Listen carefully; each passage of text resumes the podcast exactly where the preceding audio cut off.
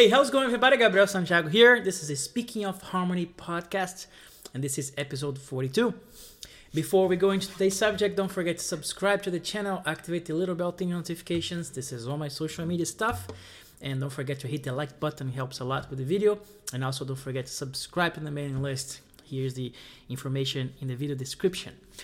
All right, we we're kind of continuing this series of uh, talking about um, the bass, right? The bass line and sort of the role of the bass voice, right? And we did talk a little bit in past episodes about um, having a more active bass line, right? And we also did talk a little bit about um, bass pedals, right? The pedaling the bass, meaning uh, a great um, asset to have when you want to increase tension and kind of like have a contrasting either section or a moment or whatever uh, in the scheme of things or the progression, right? Can also achieve all that using uh, pedaling the bass voice. Um, today, I'd love to share also the possibility of not using the bass at all, right? So we're kind of talking about the bass, but actually we're not going to talk about the bass, right? Um, of using a bassless kind of texture, right? Which is very useful also and and very nice. I use that a lot as well. Um, so how do you do? What do you do without playing the bass, right? What can you do? Um, you know, there are different scenarios that we can look into um, kind of applications to use bassless textures, right? Um, we're gonna be talking about specifically about a few of those. There's so many, but we're gonna kind of focus on a few. Um, the very first thing that I would say is that okay, uh, when you're playing solo guitar, you know, like I'm doing these uh, episodes most of the time, like we are playing the bass and you know, kind of making a full chord, right? Right, and then within that texture, you can like move the bass and do all the stuff and pedals and all the stuff we talked about, but uh, let's say if you play in a trio situation, like when you have uh, drums and acoustic bass or electric bass or whatever, right? So instantly your guitar has to adapt, has to fulfill a different role, right? Because you you kind of like uh, fitting you kind of fitting many hats when you're playing by yourself, but when you have rhythmic session, like when you have a drum, when you have uh, drums and, and, and also the bass, you have to change your way of playing a little bit. So how do you do that? Like when you have a bass, let's say, I'm not gonna be playing the bass most of the times, you know, unless it's a line that we have to be like doubling and stuff. But I'm gonna avoid playing the bass because there's already a bass playing that bass voice, right?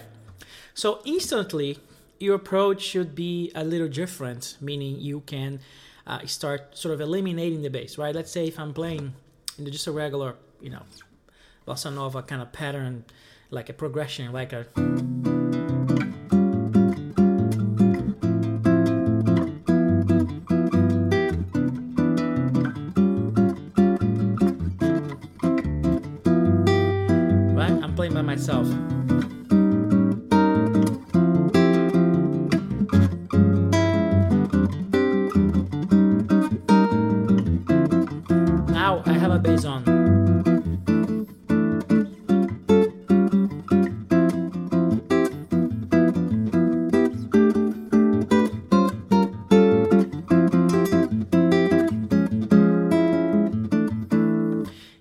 I immediately switched the way I was playing into a bassless kind of texture, right? Because there's a bass playing already with me, right?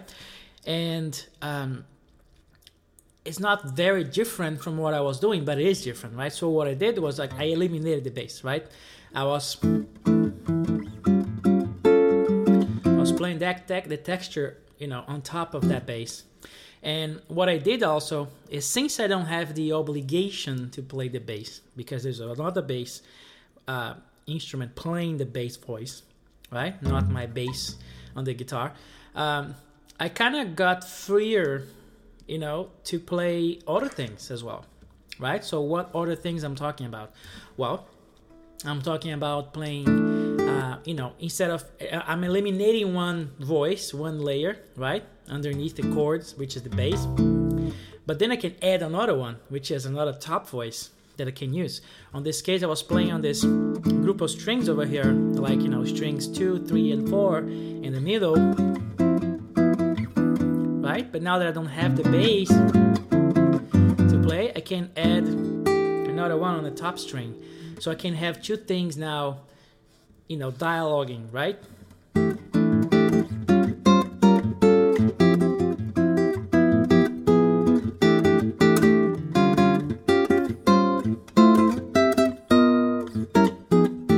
Right?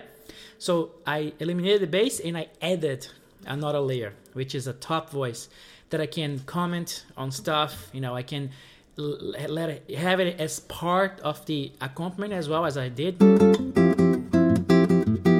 Or I can separate things, you know. Right? I can arpeggiate, arpeggiate things. So there's many things I can do. But basically, I'm, we are in the premise that I'm just getting rid of the bass and then opening up another layer if I want to, right? To comment, to use as a comments, right? Um, this this kind of language, it's it gets closer to more of a, a jazz guitar kind of approach. That usually where the jazz guitar sits on the accompaniment side, not playing the bass, and then playing this kind of voices, right? This kind of chord solutions. Um, you know, and it gets a little closer to the chord melody thing that we talk about all the time, which is um, using chords to harmonize and support a given melody, right? Um, I'm not doing that much, uh, no, that much of that, but I'm doing some of that, right? Because I still want to be able to have independence, like.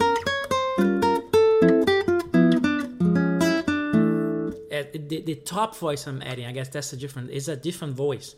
Sometimes it works together with that middle voice that I'm playing now, or sometimes it's separate. Sometimes I am, mm, you know, making a melody over there and supporting that with the, uh, you know, the chords underneath, right?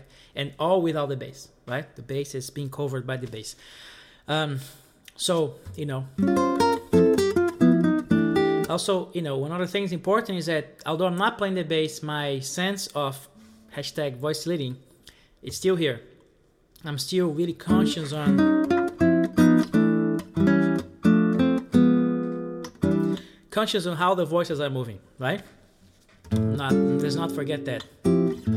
So this is one thing. This is one way of doing it. Get rid of the bass, play the chords, and open up a different voice if you want, right?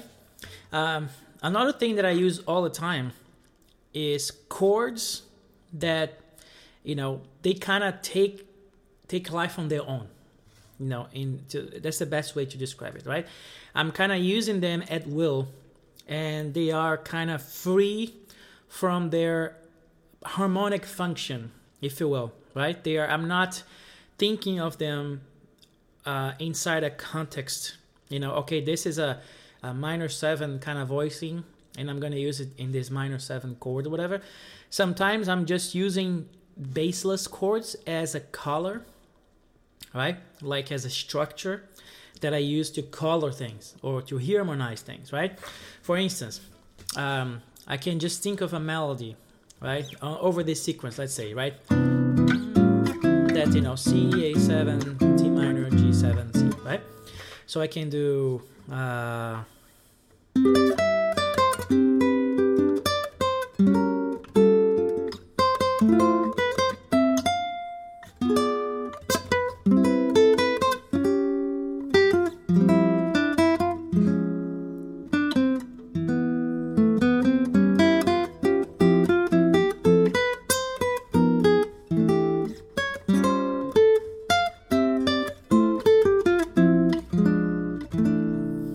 very tonal, right?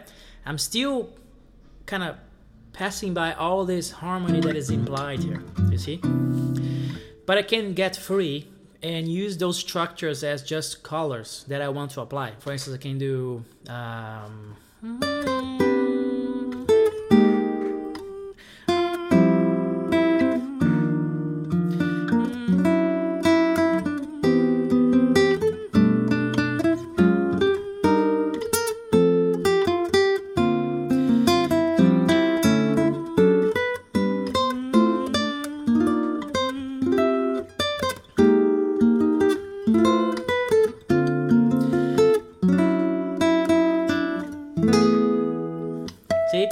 was kind of free with that. So I don't know what key I am. I don't know.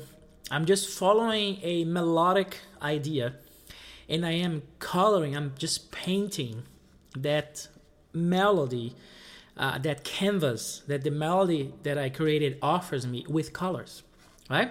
So I'm not really worried about oh what kind of key I am, whatever, right? So I'm just applying this these chords as color, as a structure. Like I like the color of this voicing, right? That I use all the time. The I got the I call it the adjacent fifth, right? Because not only this is oh this is just a you know a minor uh, nine kind of voicing, you drop whatever, right? But I'm also thinking of two two fifth, right? I call adjacent fifth because you have two intervals of fifth doing this, right? With a half step in between them. So I'm doing right, and I can continue that thread if I had the piano is clear. It's easy to do that stuff. You know, I can do.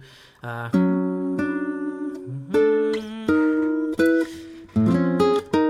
is that the other fifth? Is that here? And then I can take the other fifth and then keep like mounting fifth on top. is harder than guitar. On the piano is easy to see that. But this voicing or this this voicing is one of my favorite voices. This is a new version of that voice, right? These kind of voicings. I use them at will in uh, contexts that sometimes get out of the harmonic progression, right? Either within a harmonic, a very clear harmonic canvas like this a song, right? Sometimes I put things in there that kind of deviate from that set harmony, but I'm just applying the color. For instance, you know, when I play uh, Stella by Starlight, for instance.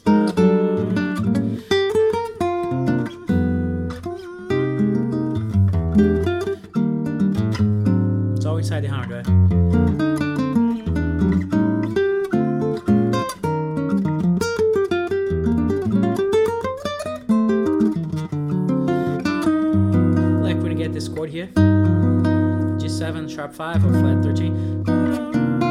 Right? Here, for instance, I use a chord at a time when I play that is not, not even, I don't think as a chord, I think as a structure, as a color, boom, that I put there. So you see me using the chord. So.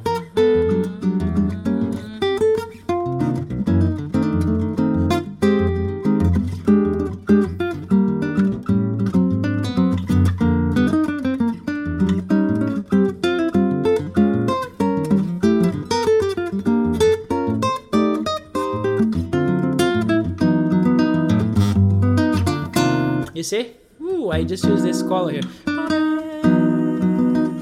So that chord doesn't really like, you know, has a major seven if I would think in G, but I'm not thinking G. I guess that's my whole point, right?